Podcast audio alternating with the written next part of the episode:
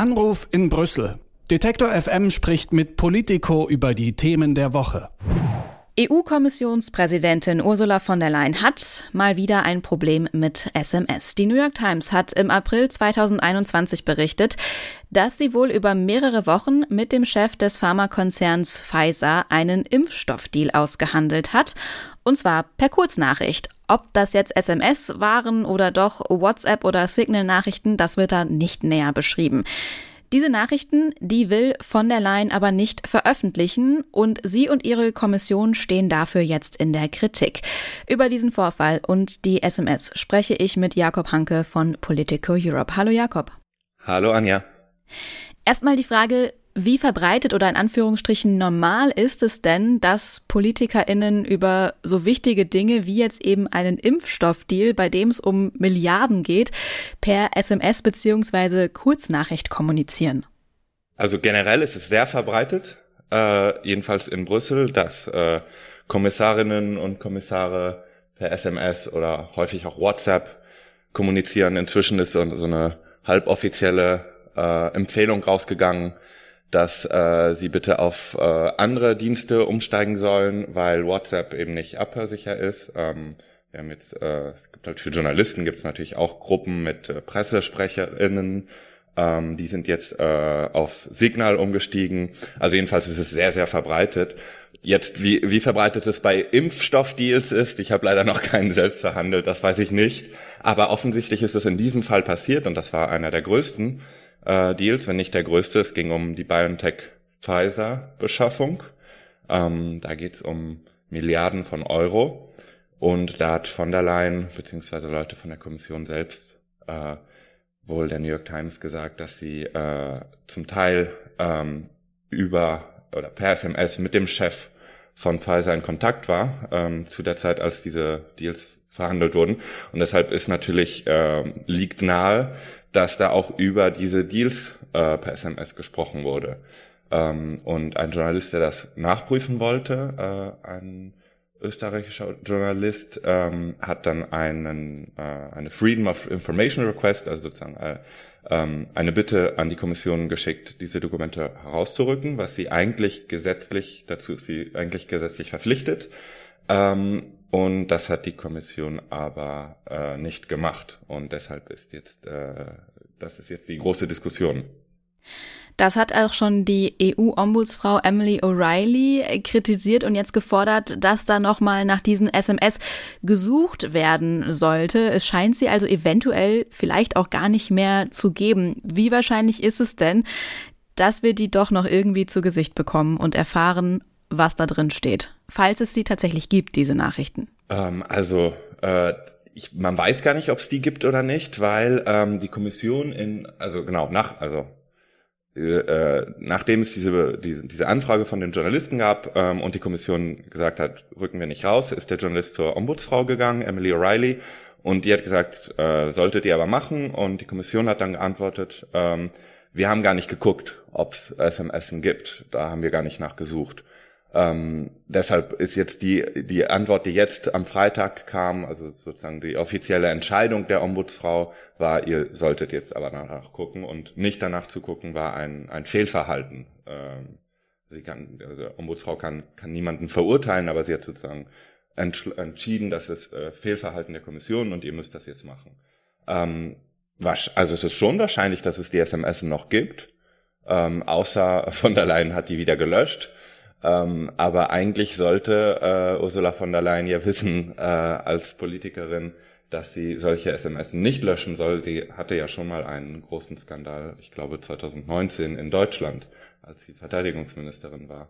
Und ähm, ein Handy, was damals zentral war ähm, in dem äh, Untersuchungsausschuss, als es um ähm, Aufträge ging ihres Ministeriums, äh, wurde komplett gelöscht. Ähm, das war ein großer Skandal damals. Eigentlich sollte sie deshalb wissen, dass äh, SMS eben auch offizielle Kommunikation darstellen können und ähm, nicht gelöscht werden sollten.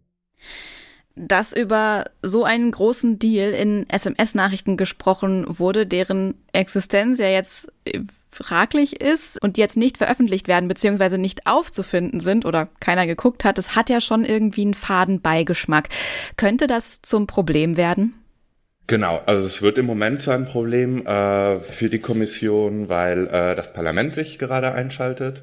Ähm, heute hat äh, Sophie Entfeld, das ist eine Abgeordnete von den Liberalen, ähm, eine niederländische, hat einen äh, Gastbeitrag geschrieben bei uns bei Politico und gesagt, ähm, das ist zum Teil auch unsere eigene Schuld von uns Parlamentariern. Wir waren zu nachsichtig gegenüber der Kommission. Gerade während der Pandemie haben wir der Kommission zu viel Macht gegeben ähm, äh, zu, also sie zu wenig drauf auf ihre Finger geschaut, weil es eben ein, ein Notfall war, eine Notlage und äh, sie schnell handeln musste.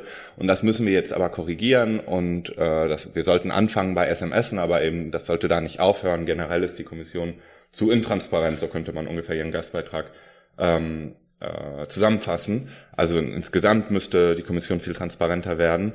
Ähm, also es wird gerade ein Problem, jedenfalls in Brüssel ähm, und ähm, äh, europaweit berichten Medien jetzt über dieses über diese Entscheidung der Ombudsfrau, weil das eben sozusagen ein, ein, ein nächster Schritt der Eskalation ist. Jetzt gibt es ein ein offizielles Gremium, was auf äh, transparent und, und äh, richtig Transparenz und demokratisches Verhalten und richtiges Verhalten der EU-Institutionen schaut und das sagt, ihr habt euch hier falsch verhalten. Ähm, das ist sozusagen die nächste Etappe. Und was jetzt passieren könnte, äh, das hat der Journalist schon gesagt, wenn die Kommission äh, immer noch nicht die Dokumente rausrückt, äh, dann würde er vielleicht auch klagen. Ähm, und das wird spannend, wie dann äh, der Europäische Gerichtshof entscheiden würde. Du hattest vorhin schon äh, einmal erwähnt, dass es ein Recht darauf gibt, dass man eben als Öffentlichkeit auch Details über solche Milliardendeals zum Beispiel erfährt. Inwiefern trifft das denn dann auch auf SMS zu? Das sind ja dann letztendlich keine offiziellen Verträge oder so, aber wenn, wie du schon sagtest, SMS, äh, Kurznachrichten über WhatsApp oder auch äh, Signal wirklich viel genutzt werden in Brüssel, dann wird da ja wahrscheinlich das ein oder andere ähm, brisante Detail auch verhandelt werden. Wie wahrscheinlich ist es, dass dann eine SMS oder eben so eine Kurznachricht äh, auch als offizielles Dokument behandelt wird und dann auch äh, rechtlich so behandelt wird, dass es halt eben offengelegt werden muss?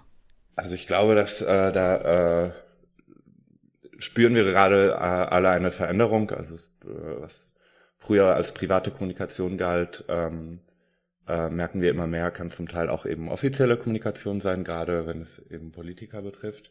Ähm, Im Europarecht ist, wird sowieso gar keine Unterscheidung gemacht. Es gibt ähm, ein, eine Verordnung zum, über den Zugang zu öffentlichen Dokumenten, äh, beziehungsweise über den Zugang der Öffentlichkeit zu Dokumenten äh, der EU-Institutionen. Ähm, und da wird einfach gesagt, jedes Medium also egal ob jetzt E-Mail oder SMS oder Brief, ähm, jedes Medium, in dem äh, über äh, äh, Sachen verhandelt wird, die die Öffentlichkeit betreffen, eben der Umgang mit äh, Steuergeld, ähm, muss äh, im Grunde gespeichert werden und muss auch äh, zugänglich gemacht werden, wenn die Öffentlichkeit, und das können nicht nur Journalisten, das kann jede Bürgerin und jeder Bürger, äh, wenn, wenn sie äh, seinen Freedom of Information Request, also eine ähm, ein, das also Informationsfreiheitsgesetz. Genau, das, mhm. genau, genau. Wenn Sie äh, diese Bitte einreichen, äh, dann muss die Kommission dem eigentlich ähm, auch entsprechen. Ähm, dann gibt's halt Ausnahmen bei irgendwie diplomatischen Verhandlungen und so weiter.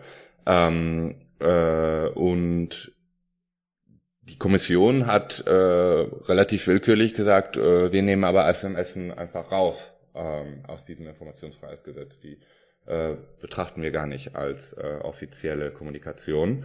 Ähm, und das wird, das ist die Frage, die jetzt äh, verhandelt werden muss. Ähm, natürlich ist das Problem, wenn, wenn, wenn eine Politikerin oder ein Politiker nur ein Handy hat, ähm, dann ist dann läuft dann natürlich wahrscheinlich auch private Informationen äh, drüber, äh, private Kommunikation. Und dann ist halt die Frage, wie trennt man das? Ähm, Emily O'Reilly, die Ombudsfrau, hat jetzt gesagt, also die Kommission selber oder die die Kommissionschefin, Präsidentin selber, sollte in ihrem Handy mal nachschauen und die SMS, die sie findet, die äh, sozusagen Verhandlungen mit dem Pfizer-Chef betreffen, die sollte sie dann auch ähm, weitergeben, äh, nicht ihre nicht ihre gesamten SMS auf ihrem Handy. Aber das wäre sozusagen ein erster Schritt. Im Moment äh, sagt die Kommission ja äh, noch gar nicht, dass sie nach SMS geschaut hat. Also man weiß noch gar nicht, was auf diesem Handy ist an SMS. Es bleibt also spannend, ob und was wir da noch zu sehen bekommen. Die EU-Kommissionspräsidentin Ursula von der Leyen und ihr Büro stehen in der Kritik wegen der SMS-Korrespondenz mit dem Pharmakonzern Pfizer. Jakob Hanke von Politico Europe hatte die Hintergründe für uns. Vielen Dank für das Gespräch. Danke, Anja. Anruf in Brüssel.